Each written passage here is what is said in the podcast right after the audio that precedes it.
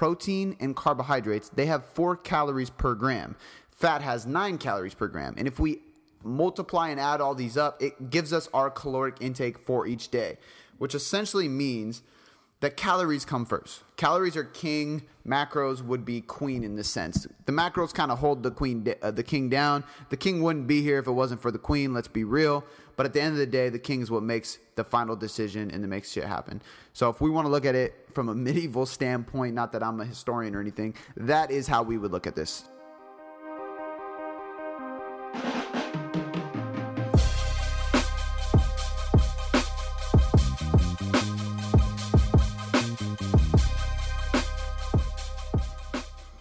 All right, now we are on part two of the five-part series, setting up your specific diet plan.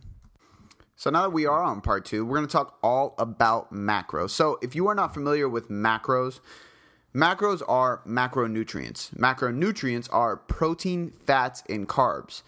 The reason these come after calories is because macronutrients actually calculate and add up to what your macro or your calories are. So if we look at protein and carbohydrates, they have four calories per gram.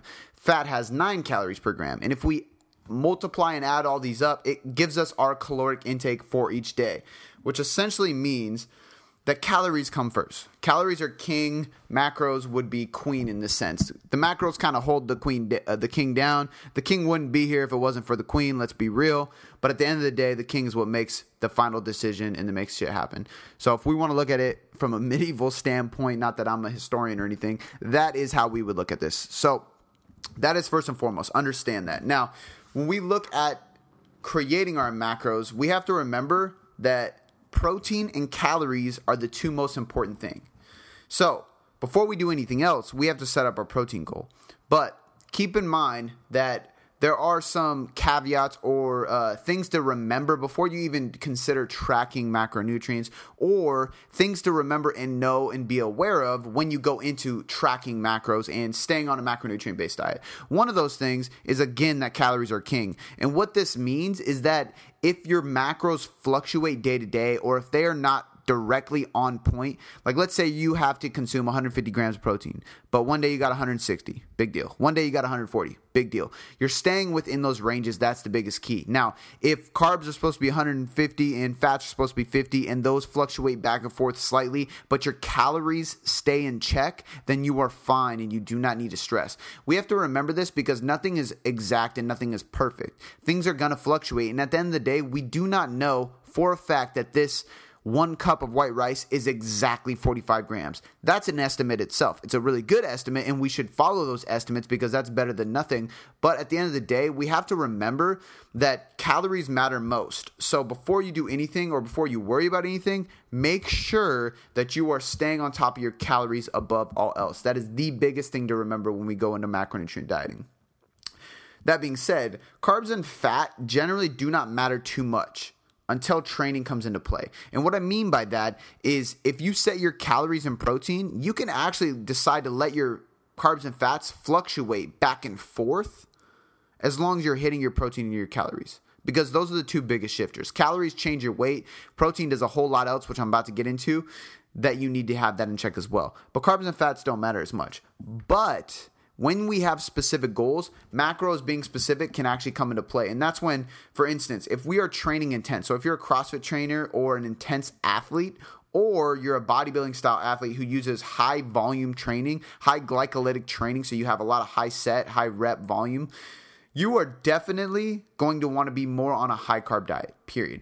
If you are more Uh, lower intensity, you are doing yoga more, you are doing walking more, you are just hiking, or you don't really train that often, you can actually get away with a much higher diet because your body's going to store glycogen anyway, and you don't need that much glycogen on a regular basis in order to perform those uh, activities. So you have to adjust according to that. And I do suggest that you dial those in, because at the end of the day, if you are not training intensely, you don't have a big use for carbohydrates, and you are going to probably live longer, be healthier, and have lower inflammation if you focus more on fats than you are carbs in that sense. But if you're training hard and you have aesthetic goals of building more muscle and burning more fat and performing harder and higher and stronger and heavier and faster or whatever it may be in the gym, I highly suggest being on a higher carb ratio diet. Next, preference and adherence is the biggest key. If you're looking for general fat loss, we know that fats and carbs don't matter too much. Calories and protein does. So if you prefer to eat more fats than carbs, or you prefer to eat more carbs than fats, and that allows you to adhere to the diet plan for a longer period of time, then I actually suggest that you do just that. Stick to what you can adhere to in the long run and be the most consistent with, because at the end of the day, that is the biggest crucial factor, is being consistent along the way. Now, when we break up our macronutrients and decide where our macros should actually be, the first and most important macro that we need to set is protein.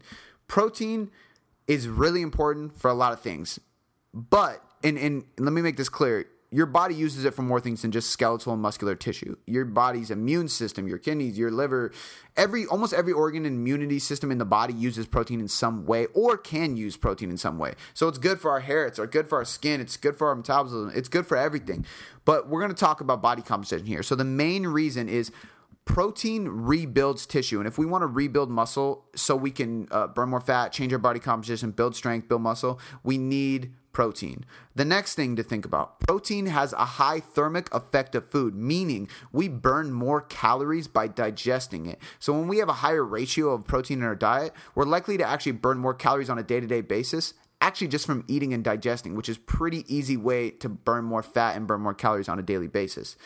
Last but not least, when we can retain and maintain muscle mass and have a higher thermic effect of food, both of these things contribute to a higher metabolism, because having more muscle mass and having less body fat leads to a better metabolism, period. The more muscle you have, the more energy you're going to expend, the more uh, essentially tissue you have on your body that's energy demanding, because your body needs to work to keep muscle. So it's going to burn more calories just to maintain the muscle on your body.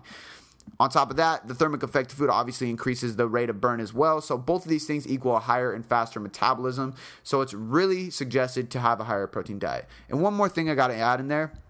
Protein actually has the highest satiation rate as well. So you'll be more satiated. The satiety rate is higher. You will be more satisfied, more full, um, more satiated after eating protein versus carbs or fat.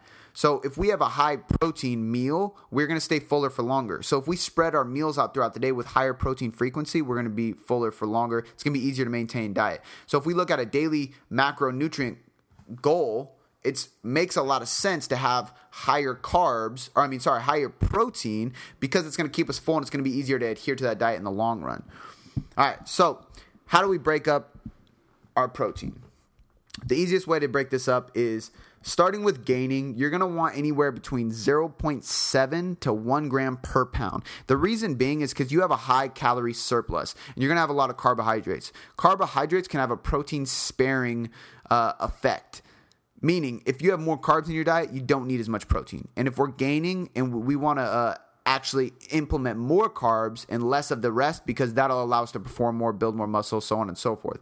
So you're going to actually have a little bit less. Now, when you're cutting or dieting for fat loss, you're going to want anywhere between one gram all the way up to one point four grams per pound of body weight. So the way this fluctuates is simple. If you're on a normal fat loss diet, you should probably be on one gram per pound. If you have fifty plus pounds to lose, you might not even need one gram per pound, maybe one gram per pound of goal body weight. But if you are a lean individual and you were trying to cut to sub ten levels of body fat, you're going to want to bump that up to one point two or maybe even one point four grams per pound, because you are getting lighter. So you need more weight for, or more grams per meal to spike muscle protein synthesis. But on top of that, keeping your calories high enough while you're dieting is easier to do when you have a higher percentage of protein, because it's really hard to store protein as body fat. So when we're dieting, we want to get away with the minimum effective dose, right? So we want to diet on as many calories as possible. Having higher protein makes this really easy compared to having low protein. Um, we're going to add to that as well.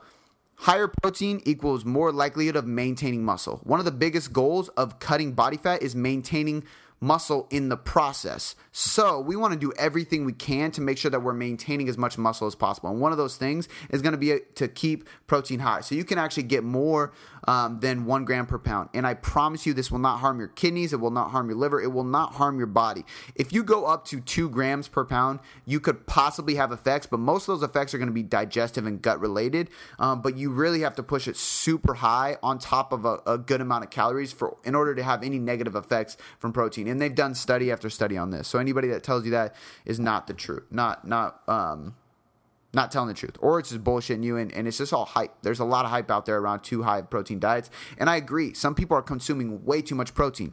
Having one point two to one point four grams per pound is not a lifestyle factor. It's not a, a way to eat on a long-term basis. But if you are doing a short-term cut to get really, really lean, it is smart to do so so you can keep your calories high.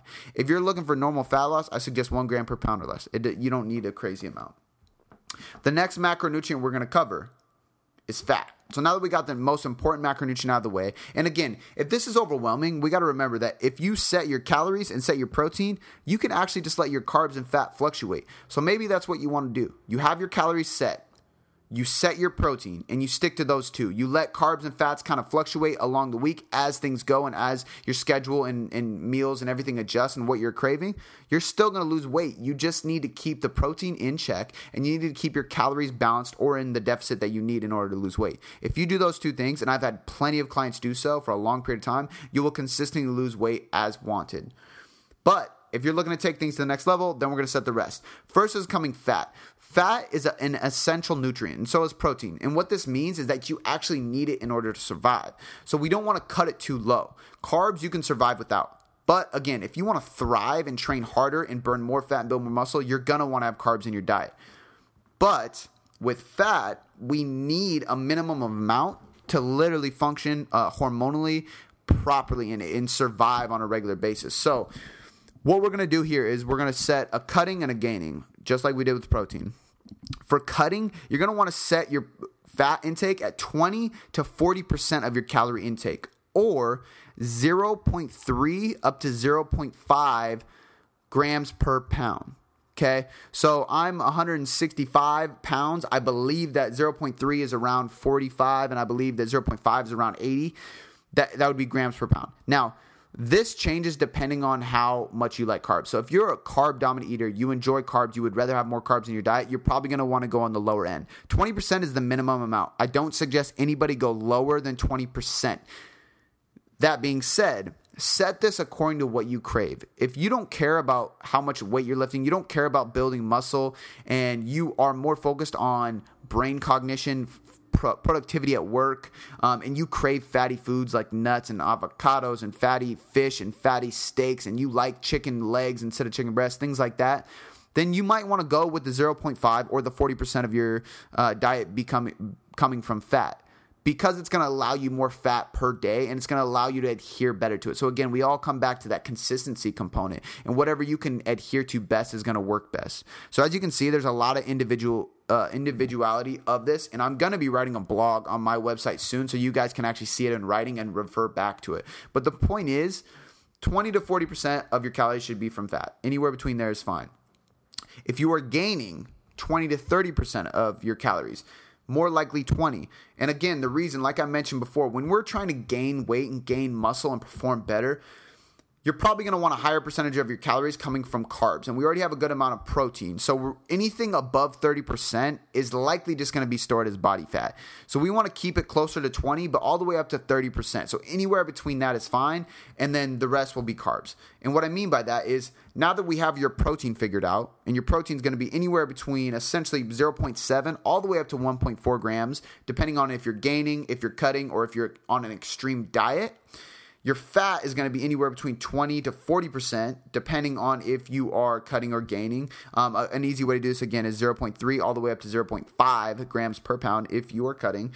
And then when we come to carbs, we just give the rest of our calories to carbs. So if we have one hundred, for me, one hundred sixty-five grams of protein, what we would do, let's pull out my phone and do some simple math here. Let's say I'm consuming two thousand calories a day. I have one hundred sixty-five grams of protein, so one hundred sixty-five times four equals six hundred sixty. Let's say that I'm consuming, let's go with the average of what I just said, fifty-five grams of fat, plus fifty-five grams of fat, which fit, uh, fat has nine calories per gram, so I would go fifty-five times nine. Both of those things added up, what I got from carbs and what I got from fat equals one thousand one hundred fifty-five calories. So that means, because I'm consuming two thousand calories a day, I have eight hundred forty-five grams, or sorry, calories per day left. So if I divide that by four, it gives me two hundred eleven, which I would suggest rounding down to two hundred ten or rounding up to two hundred fifteen, just to make things easier. So that means I'm consuming two hundred fifteen grams of carbs. Super simple. The reason this is like this is because protein and fat are essential nutrients that we need in order to survive. So we have to make sure that we set the standard for those before anything else. And once we do so, and we decide if we're going to be a carb-dominant eater or a fat-dominant eater, then we can leave the rest of carbs. So I actually just gave you calculations based on what I do. I only eat one hundred sixty-five all the way up to one hundred eighty-five grams of protein. I'm pretty flexible. Uh, I fluctuate a lot. I'm pretty flexible with how much I eat because I'm not really rigid on a diet right now. I eat anywhere between fifty to sixty grams of fat, and I usually eat between twenty to twenty, uh, two hundred, sorry, two hundred to two hundred twenty-five grams of carbs. And that's actually what these calculations led up to, and I didn't even plan that out before I did this. So, recap real quick. Set your protein first. Protein and calories are key, and if you want, you can just follow those two and still see results. If you want to perform better, you want to fast track your results, have more metrics so you can adjust easier in the future, or you plan on gaining muscle, I highly suggest you set protein, fats, and carbs specifically. If you train high volume with intense intense activity, whether it's CrossFit or bodybuilding, you should probably be on a higher carb ratio diet. If you train less or in low intensity fashions, you can be on a lower carb diet. That's totally fine and may be beneficial. Preference is the biggest key here. So whatever you can adhere to best and you enjoy doing the best and stay consistent the easiest, that's what you should do above all else. For protein, if we are gaining, we want to set it anywhere between zero point seven to one gram per pound of body weight, current body weight. If we are cutting, we want to set it anywhere from one to one point four grams per pound. One gram per pound being if you're on a normal fat loss diet. This is pretty much everybody. one point four, one point two, one point four being for anybody who is on a, a, a diet that is trying to get them below ten percent body fat for males, probably below sixteen to eighteen percent for females. And that's if really if you are aesthetically striving for bodybuilding style look, physique style look, maybe not shredded on stage, but close to it, photo shoot ready. That's when you're going to fall into that category, and it's only a temporary period of time. If you have fifty to one hundred pounds to lose, you're more likely going to be in zero point seven to zero point eight grams per pound because you don't need all of your body weight since we know that a lot of that body weight is body fat that you need to lose. Next, we set fat. So setting fat, we're going to go from twenty to forty percent of your total calories being from fat. And remember, fat has nine grams or nine calories per gram, and that's on a cutting phase. Or you can do zero point three to zero point five grams per pound. If you are gaining muscle mass and your goal is to gain weight, you should set your fat intake at twenty to thirty percent of your total calories. And last but not least, carbs are the remainder of your calories. And remember, just like I discussed in part one, but I'm going to uh, reiterate it. If you need to adjust going forward, the best way to make a small adjustment is to decrease your weekly or daily calories by five percent. Taking them from carbs or fat, most likely whatever you have a bigger percentage of your diet from, because if you're at twenty percent fat, you don't want to take it from there. If you want to make a drastic change to your body, you should probably cut ten to fifteen percent of your daily or weekly calories because that's going to be a bigger chunk, but it's still in a safe range. If you want to do a mini cut, the only people who should be on a mini cut is if you have been at maintenance calories for more than probably four to six months, you are consuming a good amount of calories on each day, and you can and you plan to only follow this mini cut from anywhere between three to eight weeks long, and then immediately jump back up to maintenance and or a surplus. It's a very temporary diet. You can cut twenty to thirty percent of your calories on a daily basis. If you are looking to gain weight, we are going to take a slow or lean gain approach, meaning we strictly want to gain muscle, no body fat included. For this, you want to increase three to six percent. Now, all those decreases and increases are only needed when you hit a plateau. So if you set your calories, you set your macros, and you start dieting and you are losing weight, one to three pounds or one percent of your body weight every single week, then you are fine and you do not need to make any adjustments. Remember, if you plateau and your weight loss stalls for two full weeks, then you can make a change to your calories by using these adjustments to break through a plateau. All right, guys, that breaks down everything. Once again, I got to shout out the Mind versus. Muscle team page on Facebook. There's a link in the description. And if you have any questions on setting your macros, adjusting your macros, setting your calories, which macro ratio is best for you, or how to go about a macronutrient-based plan, or any questions regarding nutrition in general, jump in the team page, tag me in a post, and ask me specifically, and I will help guide you through your issues. I'll see you guys next time on part three. If you love the Mind versus. Muscle podcast, want more free content, and you want to support the movement, share this podcast and leave us a five-star rating and review. To get your questions answered on the next episode, see the show notes for our social media handles and hashtag Mind versus. Muscle.